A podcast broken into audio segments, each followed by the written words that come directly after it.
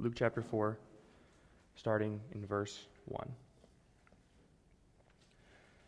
And Jesus, full of the Holy Spirit, returned from the Jordan and was led by the Spirit in the wilderness for forty days, being tempted by the devil. And he ate nothing during those days. And when they were ended, he was hungry. The devil said to him, If you are the Son of God, command this stone to become bread. And Jesus answered him, It is written, Man shall not live by bread alone. And the devil took him up and showed him all the kingdoms of the world in a moment of time, and said to him, To you I will give all this authority and their glory, for it has been delivered to me, and I give it to whom I will. If you then will worship me, it will be yours. And Jesus answered him, It is written, You shall worship the Lord your God, and him only shall you serve. And he took him to Jerusalem, and set him on the pinnacle of the temple, and said to him, If you are the Son of God, throw yourself down from here. For it is written, He will command His angels concerning you to guard you, and on their hands they will bear you up lest you strike your foot against a stone. And Jesus answered him, It is said, You shall not put the Lord your God to the test. And when the devil had ended every temptation, he departed from him until an opportune time. This is the word of the Lord. You guys can be seated. I don't know how much you guys uh, tend to listen to podcasts in your free time. Uh, there's one that's pretty popular that's going around right now called The Rise and the Fall of Mars Hill. I'm sure you've heard about it, listened to it. Uh, hopefully, you're all caught up to date on that. Um, it's old news, so there's going to be some spoilers in here, but the main person who the podcast focuses on is a pastor named Mark Driscoll. And this is one story that exemplifies many stories that are like it, which is that there's some pastor gifted with the ability to preach and to teach and to really be a charismatic person who leads a prolific ministry and at some point down the line, it is found out that there was a corrupt character flaw all the time, but that was kind of overshadowed and overcome by prolific ministry success. And Scripture, when it outlines for us the qualifications of what we should expect from someone who's to lead us and to shepherd us and to guide us spiritually, we are told that the qualifications are primarily character qualifications that they are to be a one woman man, that they are to be respectable among the community, and so on. All of those traits having nothing to do with the ability to teach so much as the character and the holiness of the person who leads the ministry. And our Lord goes before us as well, exemplifying that He doesn't require things of the people who are to shepherd His flock that He Himself is not going to do. And so when Christ Jesus comes to this earth, before He begins healing anybody, before he has prolific ministry success, before he goes throughout all the Middle East and that Jordanian region and causes a huge stir with the Pharisees and with the Roman government, before he does any of that, he first tests himself. And he tests himself at the qualities of personal holiness and righteousness and obedience to God the Father. And this is key because if this is not true, if he's not holy, if he's not obedient, if he's not righteous, then it really doesn't matter how good of a preacher he is. It really doesn't matter how many miracles he can do. What matters is this and this only. And if this foundation is here, his ministry is a success. But if it's not, it can fail. This was true in the Old Testament of those prophets, but none exemplify it like Jesus does here in the wilderness during these temptations. Now, as we go through this text of Scripture, we're going to work through and we're going to see the devil attempting to uh, tempt Jesus and cause him to sin, cause him to become disobedient to the Father. And there's a lot of motifs that you can draw out of this section. There's so many ways, there's so many things going on in here that we just frankly don't have time for. But what I would like you to focus on and look at is how Jesus Christ is the true and the better Adam. He's the one who comes as the second Adam to redeem humanity. Christ is the true and better Adam, and that, that is exemplified in these temptations. And Luke proves this to us by first giving us a setting and then showing us the different ways in which Satan tries to tempt our Lord, and then ultimately showing us in the ways in which Christ conquers each one of these temptations in turn. So if you look with me at chapter 4 and verse 1, I'm going to read again. And Jesus, full of the Holy Spirit, returned from the Jordan, and was led by the Spirit in the wilderness for 40 days, being tempted by the devil. These first two verses of the chapter set up for us the setting of the text. They tell us what is happening chronologically since the last time we heard about Jesus. Now, if you were here last week, we worked through the whole genealogy that concludes chapter 3. And the genealogy, although it is important, it is not chronologically necessary for it to go here. Luke does that stylistically, but the last event to have occurred wasn't the genealogy, and it's not even John's arrest, which we read about two weeks before that. It is the baptism of Jesus, which happens there in verse 21 and 22 of Luke chapter 3. So Jesus is baptized, the Holy Spirit comes upon him, the Lord has anointed him. He says, This is my beloved Son, in whom I am well pleased.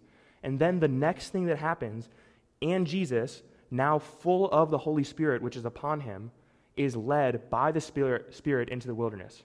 So the first thing that happens after he has been declared to be the Son of God is the Spirit leads him into a place where the devil can take his best shot at testing that claim. Testing, is this really the one who's going to be able to deliver the Israelite people? Is he really going to be the one who is going to be the Savior of the world? And that is the setting in which we find ourselves. And Jesus is very much like the prophets of old. He's like Moses and he's like Elijah in that he goes into the wilderness and for 40 days he fasts, like Elijah does, like Moses does up on the mountaintop. And that 40 day time frame is significant because it puts Jesus in that next significant portion of history. The Moses was the law, Elijah was the chief of the prophets, and now Jesus comes to fulfill the law, to fulfill the prophets, everything that was put in them. So he fasts for 40 days. And when he is concluded with his fast, we see that he is, it says there at the end of verse 2, that he was hungry. Now I'm going to go to that part of it first because there's a question that often comes up in this text of Scripture which is how real were the temptations of Jesus? How much of his humanity is being put to the test, and how much of this is him just with supercharged deity working his way through the devil without really any threat to being tempted? And we get here that he is both fully God, truly God, and truly man.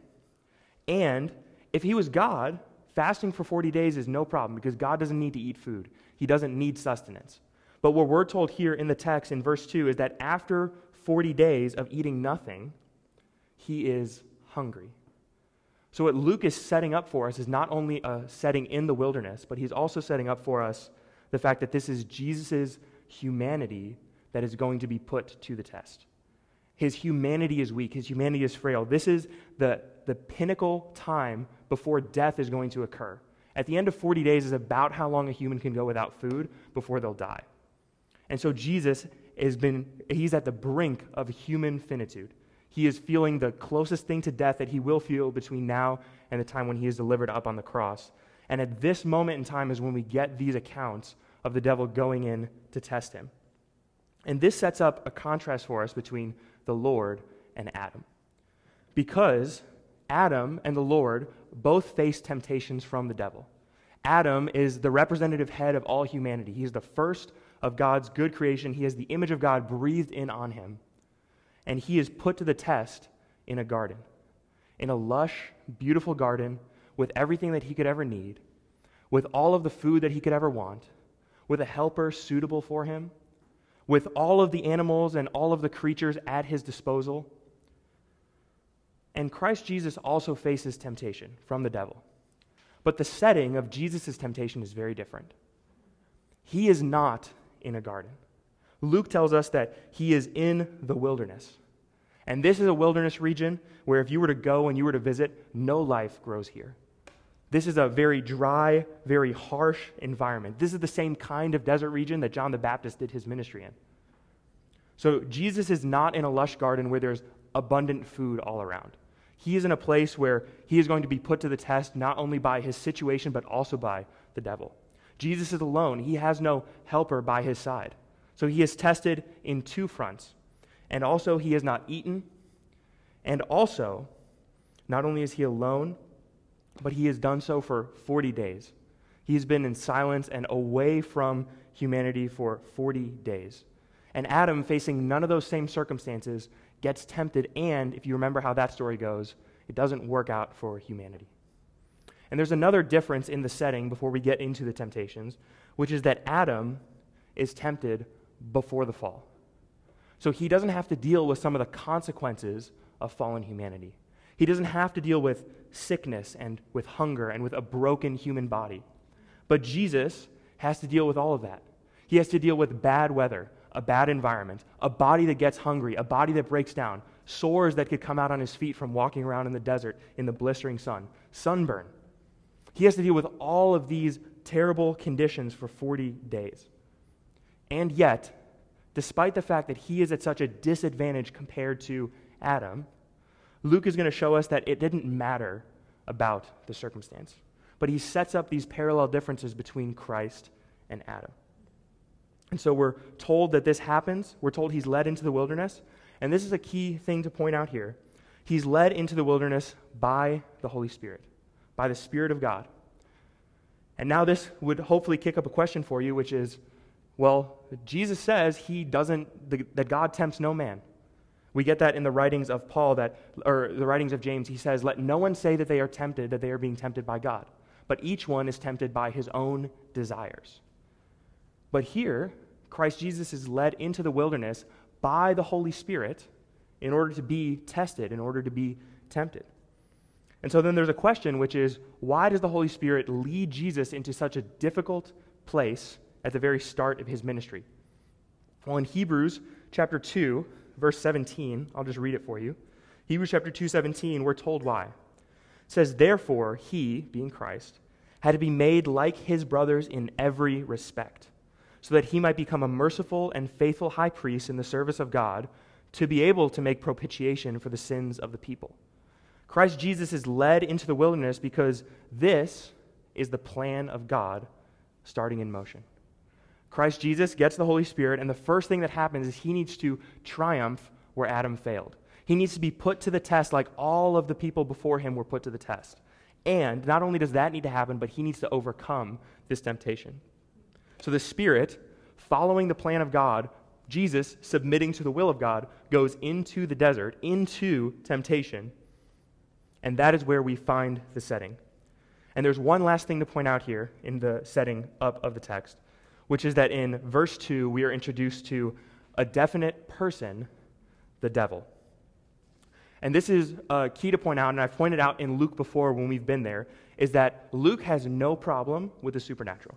And you, as a believer, shouldn't either, because Scripture clearly speaks about angels and demons and principalities and spiritual forces that we are at war with. And so, here, when we're introduced first to the devil, this is the first time in Luke's gospel we bump into him. And Luke and all the writers of Scripture treat the devil or the accuser or Satan like he is a real person, like he's a real being who's in the world. And that's important to note because there's some modern theology and there's some modern thinking about Christianity, which says that the devil is really just, you know, the embodiment of the evil that's in your own heart. And so when we get the temptations of Jesus, that this is Jesus musing with his own desire, and when he squares off against the devil, he really, it's like him versus bad him, or him versus evil him, squaring off in the desert. And that somehow when you are tempted by your own desires, that's you being tempted by the embodiment of the evil within you or the devil. But this is a false religious belief. We're, we're led to believe that the devil is the accuser of the brethren. We're led to believe that the devil is the one who incited David to evil to count the census. We're led to believe that the devil in Job chapters 1 and 2 is the leader of the rebellion against Jesus in the host of heaven. He is the one who speaks out against God. And so the devil is a real person. Scripture treats him as a real person. And it is not an intellectually bad thing for you to believe in the supernatural because Luke, the greatest historian of this time period, treats him like a real person. And if you're going to take Luke's history as being honest, which all historians will, you have to take all of what he says as being honest. You can't take your slice of intellectual knowledge and start cutting out the parts that make you uncomfortable. And so we're introduced to Jesus in the wilderness, let out, there's a setup, and now we're introduced to the devil who is going to seek to tempt Jesus. And you'll know that there are three temptations classically given in these texts. Luke's order is different than Matthew's order, but that's because Luke will approach them stylistically, and we'll take a look at that. But you can write down each of the three temptations. Satan tempts Jesus in three different lanes, and the lanes are as follows. He first tempts Jesus to doubt God's provision. he tempts him to doubt God's provision. Secondly, he tempts Christ to devise a better plan. To devise a better plan. And then thirdly, he tempts Christ to deny the Father's protection.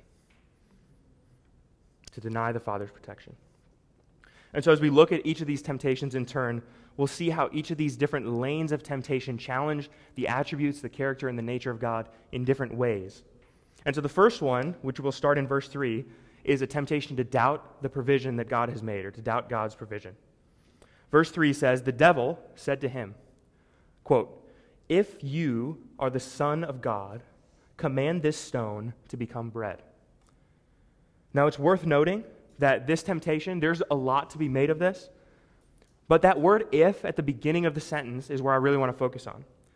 Now, you might have read in some commentaries or you might have studied this on your own, and that statement if might read in English like it's a question or a challenge to Jesus' divinity.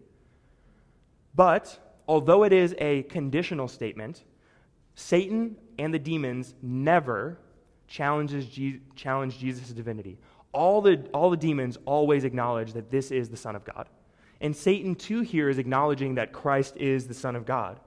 So, this statement, if in English, might be better translated, since you are the Son of God. It's a conditional statement. And on the basis of him being the Son of God, he's about to tempt him in a lane, but the temptation isn't a challenge to Jesus' divinity. So, the temptation, then, what is it? Well, it's in that second part of the statement. It's if you are the Son of God, command this stone to become bread. You see, as Satan was unsure about him being the Son of God, he wouldn't have followed up with that next line command this stone to turn to bread because a normal person would not be able to do that. Only a divine person could do such a miracle. And so he, he tempts him or he challenges him to turn this stone into bread. And here we have that parallel temptation to what Adam, our first father, faced as well in Eden. Remember, Satan comes to Eve and he says, Eat of this tree because its fruit is good and it will make you wise and all knowing. You will know good from evil and you will be like God. And Adam and Eve look at that fruit, the temptation to eat, and they partake, and in doing so, all humanity falls. And here, the devil, with the same line of tricks, uses the same kind of questioning to Jesus. He says, Turn this stone into bread, Jesus. You're hungry. It's been a long time since you've had food. Since you're the Son of God, shouldn't you get better treatment from your Lord? Shouldn't He be looking after you in a better way? Shouldn't He be taking better care of you? If you really are His anointed, where is His favor now that you are in the wilderness? Go ahead. God would want you to be happy. Turn this stone into bread and eat. Because God would certainly want His Son to be well cared for and well fed. And it's the same line of reasoning that Satan uses to Adam and to Eve when he tempts them in the garden. And he says, You know, the Lord really, he just doesn't want you to be quite like him. He's actually not as good as you have him out to be. And if you trust in his providence, if you trust in his plan for you, you're going to realize it's not in your best interest. So take matters into your own hands. And here he tempts the Son of God with the same thing. Jesus is tempted to eat in the same way that Adam was. And surely, surely, this would be fitting, right? Jesus is hungry. He has the power to turn this bread or this stone into bread. And so the question is would it be wrong or immoral for Jesus to go ahead and use his miraculous abilities in this way? And it would be, but not because it's morally wrong for him to use his powers. In fact, if he used his powers, turned the stone into bread, and brought glory to himself, that would be a fitting end because that is what Christ was created for, to be glorified. But the question is is he going to do so? Is he going to gain his glory by being obedient to the Father? Or is he going to do so by taking matters into his own hands? And the challenge to Jesus' early ministry is the same challenge that Jesus faces in the Garden of Gethsemane. Is he going to go through with the plan of God as it has been outlined? Or is he going to doubt the providence of God? Is he going to doubt the ability of God to sustain him and instead take matters, even a good end, and take that into his own hand, doubting God's ability to provide? And Israel in the wilderness, when they're wandering around, they face the same kind of thing. They see God's miraculous delivery of them from Egypt, And at the first time that they're thirsty in Exodus 17, they begin to cry out to Moses, saying that it was better when we were in Israel. We'd rather be, in, or it's better when we were in Egypt. We'd rather go back there. At least they fed us and they clothed us and they gave us water to drink. And Moses cries out to God and says, What a people you have given me. And the Lord says, Strike that stone, and water will rush from it to feed the people, to give them satisfaction. And yet, Jesus, when faced with a similar type of physical ailment, he's hungry, he's thirsty, he's ready to gain access to uh, sustenance. Faced with that same temptation, Jesus does not doubt God's providence. Instead, Jesus succeeds where Israel and Adam before him failed. And he says in verse 4 Jesus answers him, It is written, Man shall not live by bread alone. Now, that is a quotation out of Deuteronomy chapter 8, verse 3. And the full quotation goes Man shall not live by bread alone, but by every word that comes from the mouth of God, or by all the words that come from the mouth of God. Which means I'm not only going to listen to the word that says, you know, I can do these miraculous things in the will of my Father, but I'm also going to listen to the words that say, the Son is submissive to the Father, trusting in the Father's providence, trusting in God's protection of his people, trusting in God's protection of his anointed. I listen to all of the words that my Father says, not just words taken and chosen out of context. And he submits to the will of God, and in doing so, he refutes the devil for the first time. Man shall not live by bread alone. And then in verse 5, we get the second of the three temptations. This is the temptation for Jesus to devise a better plan than the one God has. Verse 5 says, And the devil took him up and showed him all the kingdoms of the world in a moment of time. And he said to him, To you I will give all this authority and their glory, for it has been delivered to me, and I give it to whom I will.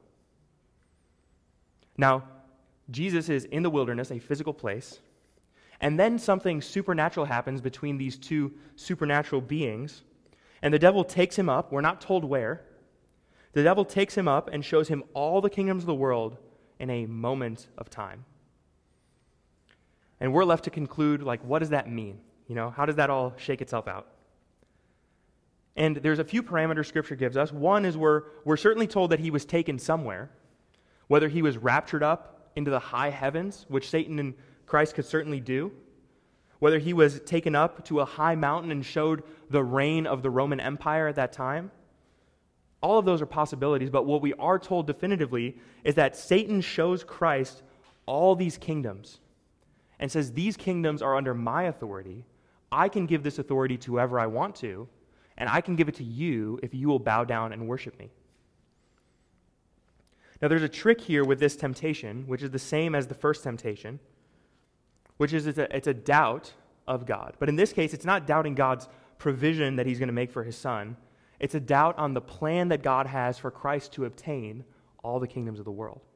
Because to obtain the kingdoms of the world is a very fitting thing for Jesus to get. Jesus Christ is Lord and King and Savior over all the world. He gets the title Christ, which means the anointed one, the son of David, the one who is going to rule and reign at the right hand of the Father forever. He's the one who we just read about in Isaiah 6, who is, sits on the throne room of the kingdom. He sits on the throne and he rules and reigns over all creation. He comes down from his throne to take on the form of a man. And now we find him here being tempted to once again take up his throne. But the temptation is not to take up the throne. The temptation is to go and take up the throne without going through the plan that God has put before him to obtain that throne. See, God's plan involves him getting all the kingdoms of the world. But God's plan involves him first going on a cross to die.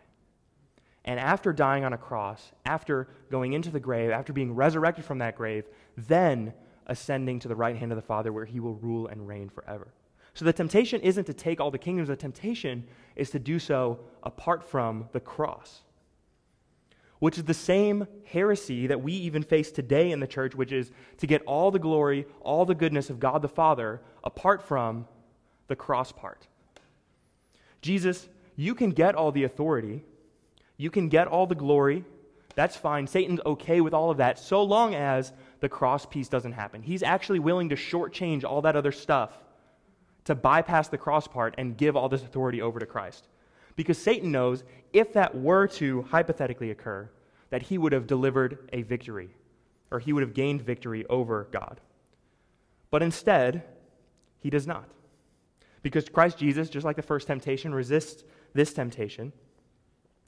But there is a question here, which is is all the authority of the kingdoms of the world, is that even Satan's to offer?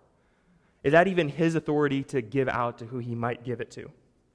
And you might think of Ephesians 2 2, where it says he is the prince of the power of the air. You might think of verses such as John 12 31, which I'm going to turn to, John 12 31.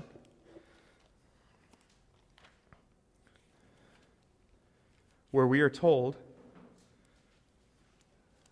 sorry, I'm in 21 31, 12 31.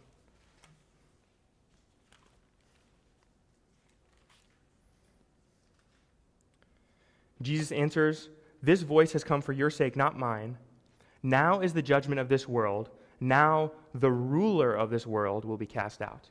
So Satan is in this section referred to as the ruler of the world by Jesus. Jesus acknowledges that he is the ruler of the world. So Paul says he is the prince of the power of the air in Ephesians. Here, Christ acknowledges him as the ruler of the world.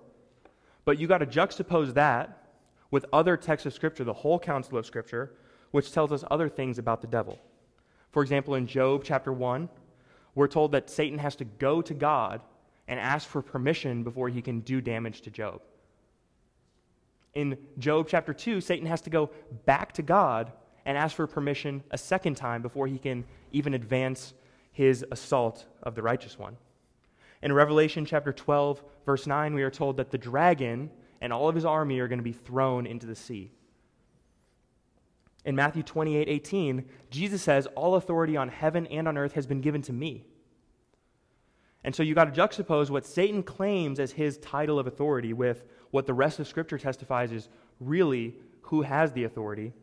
I think the best verse that comes to mind for this is Psalm 24, verse 1, which is, The earth is the Lord and the fullness thereof. So the earth is the Lord's. And while Satan has dominion for a time and for a season over this present darkness, he does not have undisputed claim to that authority. In fact, he's on a very tight leash from God, which is growing tighter and tighter by the day. And in God's divine plan, he allows Satan to have access to this authority, but really it is and it isn't Satan's authority to give in one sense and another. So whether Satan is in this moment self deceived or whether he's just flat out lying, we're left up to interpretation. But Christ certainly isn't fooled one way or the other. And he answers him, It is written, You shall worship the Lord your God, and him only shall you serve. And this comes after Satan offers him these things and says, Worship me, and it will be yours. You don't have to go to the cross. You just have to bow down to me, worship me, serve me, and I will give it to you. And Christ says he's not going to take up issue with Satan's circumvention of the cross. He's going to say, You shall worship the Lord your God, and him only shall you serve. That's another quotation out of Deuteronomy, this time out of Deuteronomy chapter 6. You shall worship the Lord your God. And notice, service and worship in this section are connected. Christ in Deuteronomy quotes and says, The thing that you serve is the thing that you worship, or the thing that you worship is the thing that you will naturally serve. And so Christ is saying this is not a one time worshiping or bowing down to Satan. This would be a continual kind of service to him. This is the same thing that Romans chapter 6 tells us that all those who uh, sin are slaves to sin. All those who are righteous are slaves to righteousness, but you are a slave to the thing that you obey. Meaning, as much as you think you have authority and control and autonomy over yourself, there's no such thing. You're either a slave to the powers of disobedience or you're a slave to God. Those are your two options. And Jesus acknowledges this, he recognizes it, and he says, But it's written in Scripture the only one I'm allowed to serve is God, so that's where my worship goes. My worship goes to him. And so I'm not going to circumvent God's plan. I'm not going to come up with a better solution to this cross problem. Instead, I'm going to remain obedient and go through with the plan. And remember that God's perfect plan required the cross, it requires the atonement for sin. There is no other way for salvation to happen. And as much as we can think that we don't like that part of the plan, or we doubt that part of the plan, or we question whether a good God would really send his own son to be crucified on a cross at the hands of people, and that somehow his wrath was poured out on that son, and that somehow that atones for all the rest of the world, and that that must have happened for the rest of humanity to be saved. We are told in Scripture that that's exactly God's perfect plan. As Ephesians tell us, before the foundation of the world, God came up with this. He wasn't surprised by it, and this was actually in His goodness and His providence the best way for this to unfold. The question is, why is that the case? Why is God limited in that sense to going only through with a crucifixion or a death of a sacrificial lamb in His place? Well, according to His goodness, He's not only good, He's not only loving, but we were told in Isaiah 6 that He is holy, holy, holy. Which means to be in the presence of God requires holiness. And holiness doesn't mean sanctification or that you're particularly clean. Holiness means separated or totally other. And so God is so totally other from the rest of us that he can't even be in the presence of sin. And so, in order for his good plan to allow us to be in his presence, he needed to send himself as a substitute for sinners. And Jesus knows that Satan would do anything to circumnavigate this part of the plan. And so, as Satan tries to get rid of the cross and give him all the authority apart from that, Christ Jesus says, I'm going to remain submissive to my Father's will, even to the point of death, even death on the cross. And in doing so, Christ shows his obedience. And he goes first and takes up his cross, and afterwards, he'll say to his disciples, If anyone would come after me, he must deny himself, take up his cross daily, and follow after me. That is the requirement for the believer. So Christ goes as the firstborn, but we are also called to pick up our cross daily and follow after him. So, in doing so, Christ refutes then the second temptation of the devil. And then we get the third and the final temptation, which is in verse 9. And he took him to Jerusalem and set him on the pinnacle of the temple and said to him, If you are the Son of God, throw yourself down from here. For it is written, he will command his angels concerning you to guard you, and on their hands they will bear you up, lest you strike your foot against a stone. So here Satan is going with his third temptation. And just as Christ Jesus now refuted him twice by quoting Scripture, Satan's going to try his hand in that game as well. And he's going to quote Scripture to Christ and challenge him on the basis of Scripture go ahead and test and see if God is going to be faithful to his word. And he quotes out of Psalm 91 verses uh, 11 and 12. And you'll notice in between that quotation, Satan breaks off and then goes back into verse 12. But if he's quoting two consecutive verses, you have to ask, why does he break and come back? And the reason is because he skips a hugely important part of verse 11. He quotes, verse 11, He will command His angels concerning you to guard you. And then he stops. And then he goes to verse 12, just a few words later, and he says, On their hands they will bear you up, lest you strike your foot against a stone. Now, the question is what does Satan skip when he's quoting these verses?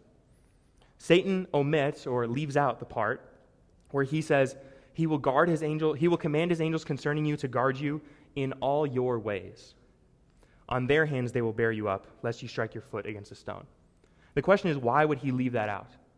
And in leaving that out, why does that make this a false quotation of Scripture as opposed to an accurate application of it? Well, that phrase, in all your ways, has to do with Jesus Christ and him following all the ways of the Father. So he says that God says he will command his angels concerning the Son to guard the Son in all of the Son's ways.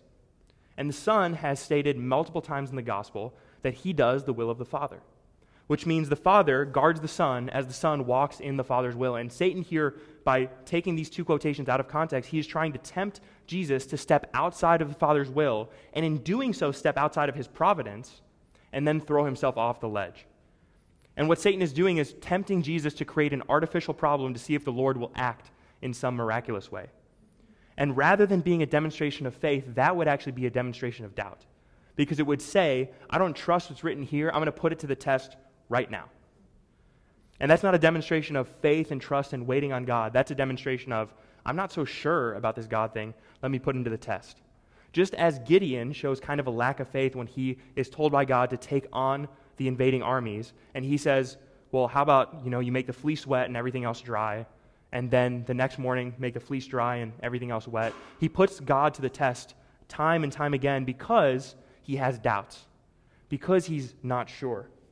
And Christ, being sure of the Father, trusting in him perfectly, does not throw himself from the ledge, but instead, he says, It is said, You shall not put the Lord your God to the test. You shall not put the Lord your God to the test. And this is how Jesus quotes and refutes the third temptation of the devil.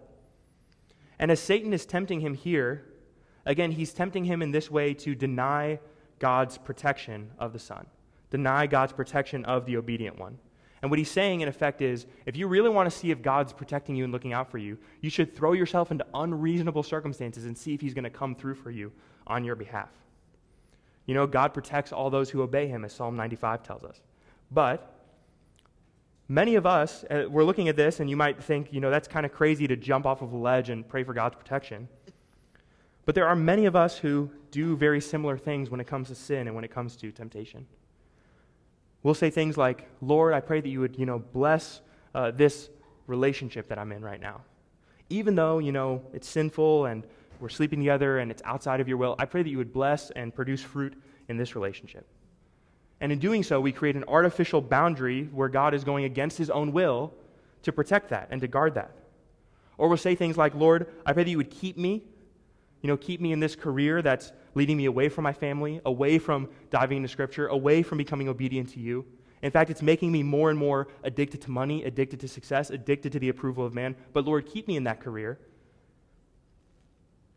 Or we'll say things like, we'll pray the Lord's Prayer, and we'll say, lead us not into temptation.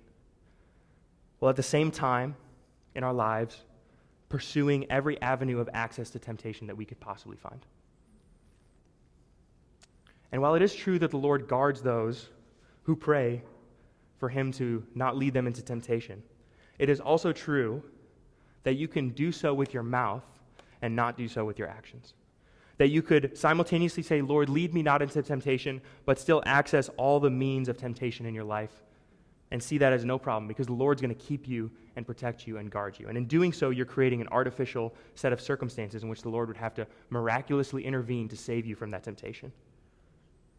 So if you know you're being tempted, if you know that the Lord is not going to bless that thing, don't pray outside of God's will for it. Because Christ Jesus says, You shall not put the Lord your God to the test. Don't put him to the test outside of what he's already said he's going to do. God will protect, God will keep, God will provide. But don't go artificially out of your way to create a false set of circumstances. And here, Christ endures all three temptations. And in, in enduring, he proves what was tested originally, which is that he is, in fact, the righteous one. He is, in fact, the one who's going to come and who's going to be the better Adam because he faces all three temptations and instead comes out on the other side totally unscathed. In fact, the devil has to depart from him until another opportune time. Satan realizes this is not working and he's got to go away. And we're told as soon as Satan leaves him and stops bothering him, that in Matthew's account, we're told that then the angels come and they minister to him, and they feed him bread exactly as the temptation to doubt God's providence was. And we know that God will protect Jesus several times, and sometimes Jesus is in the middle of a hostile crowd and he just kind of slips through because God is protecting him and watching him and overshadowing him. But something you need to know about these set of temptations is this, not, this is not a close fight between Jesus and the devil. This is not a close fight. I think it's a pretty common thing in movies or books or TV shows for the protagonist when they square off against like the big villain at the end of the show or at the very tail end of the movie. When the protagonist is going to emerge successful, there needs to be this really close moment where you think that they're not going to make it. You know, in, in Rocky, he gets a punch, he goes down, and you're like, I don't really think he's going to get up from that one.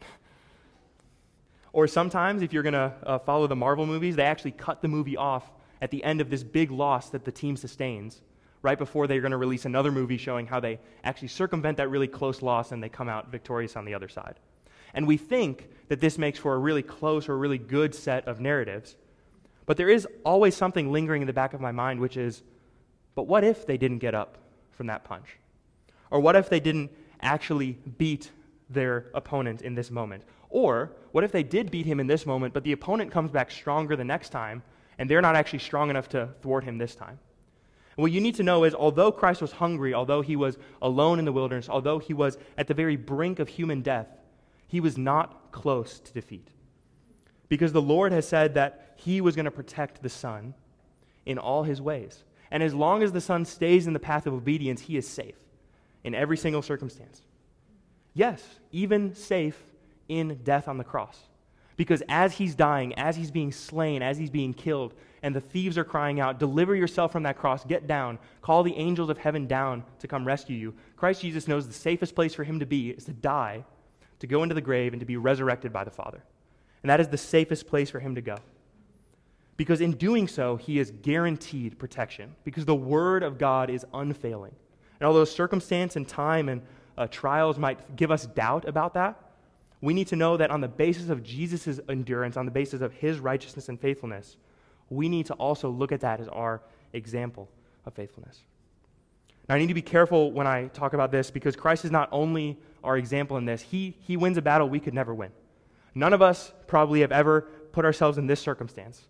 And if we did, we would fall to the first temptation because Satan is deceptive, he is cunning, he has your playbook, and he knows exactly how to make you fall. But Christ is different. Christ beats Satan in every single way. In fact, Christ does so in a way where he, we can say that he is able to sympathize with our weaknesses because he's been tested in every way as we are, yet without sin. Meaning the devil has no leverage on him to tempt him into sin, as he does with you and he does with uh, me because we have original sin within us. So, although he has no leverage on Jesus, he tempts him, he tries his hand, but Christ prevails in every single way. And the temptations that you and I are put under are also different from the temptation that Jesus is put under because like the example of Job, like the example of 1 Corinthians 10:13 tells us, or I'm sorry, 10 yeah, 10:13. Jesus or God prevents Satan from tempting us to the full extent of what we could be tempted. In fact, it says that we are not going to be tempted beyond what we are able to endure, but with the temptation, God will provide a means of escape. Which means he puts parameters on what Satan can do because he knows our limitations. But Christ faces the full onslaught of Satan's temptation. He faces the best of the best of the best that the enemy has to offer, un, unmitigated or unguarded by the Father, because he needs to beat Satan at that game so that God can put parameters on Satan in every other lane. And so our temptations are fundamentally different than what Jesus faces. But he is our example in this one way. And to, to bring this to mind, I want you to think of uh, the time when David slays Goliath. You know, David comes in on behalf of the people of Israel, slays the giant that none of them were able to face. They're all cowering in the corner.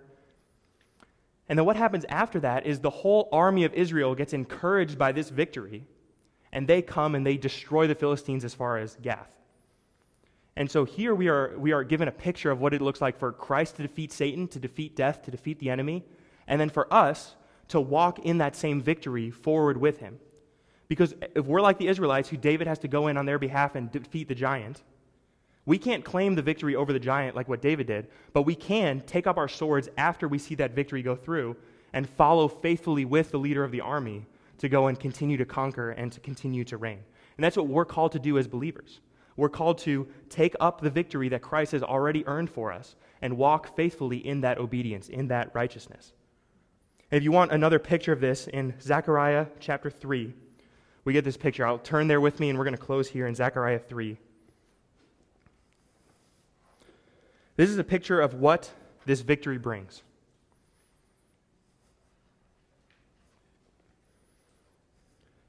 So, if you're unfamiliar with the minor prophet Zechariah, I hope you will learn to love and study this passage because it's been very nurturing for me this week.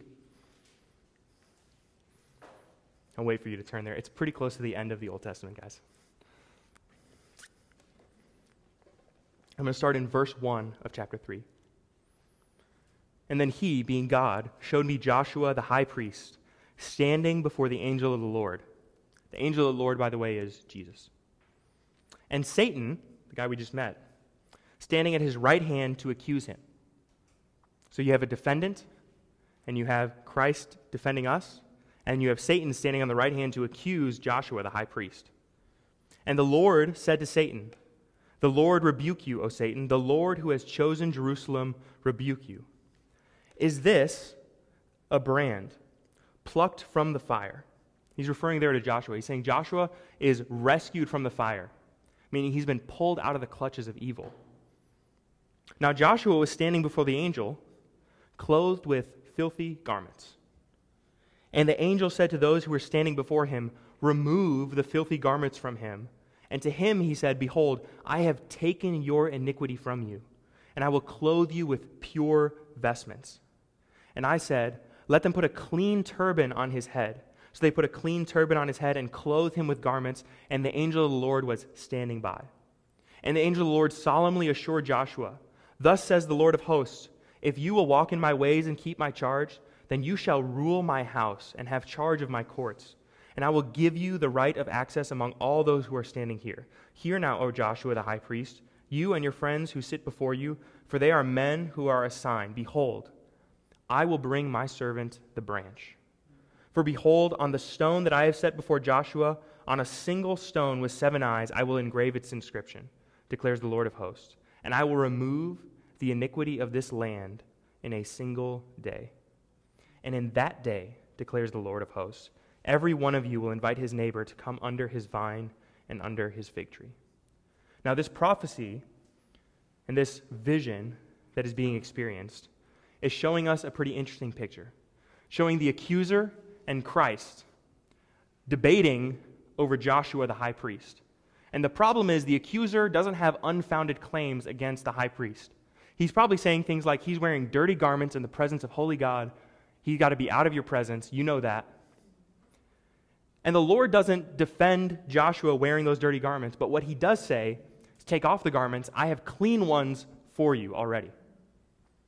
And he puts on these clean garments, and now Joshua is fit. Now the accuser goes away from the picture, and the picture gets played out even further. And God says, This picture that I've just shown is a picture of the one day when I'm going to send my servant, the branch, in Revelation referred to as the root of Jesse. And this righteous branch is going to go forth and in one single day, this branch will accomplish the removal of sin from all of the land. In one day. And it's on that day when Jesus goes through and does all these things, and Jesus, the branch, goes to die on a tree with the wrath of God poured out on him. And in doing so, the payment is accomplished. And the clean rags that you see Joshua putting on are purchased. And they're given to Joshua, and Joshua doesn't have to do anything for them. He puts them on, but he's not done anything to earn or obtain these rags.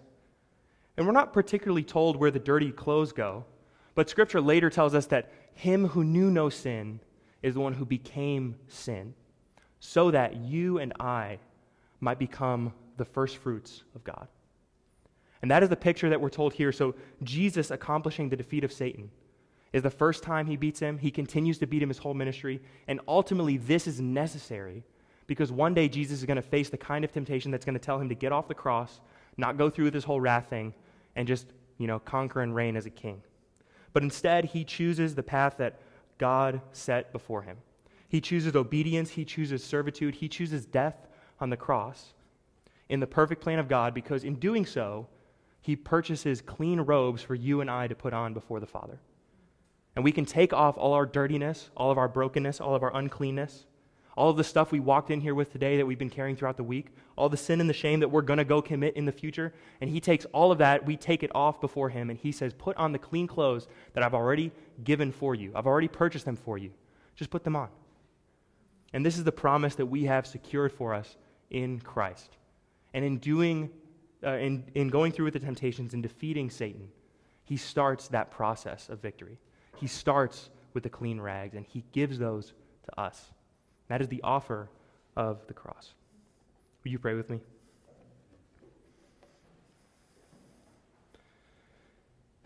Our good and gracious Heavenly Father, your plan is better than any plan we could have come up with.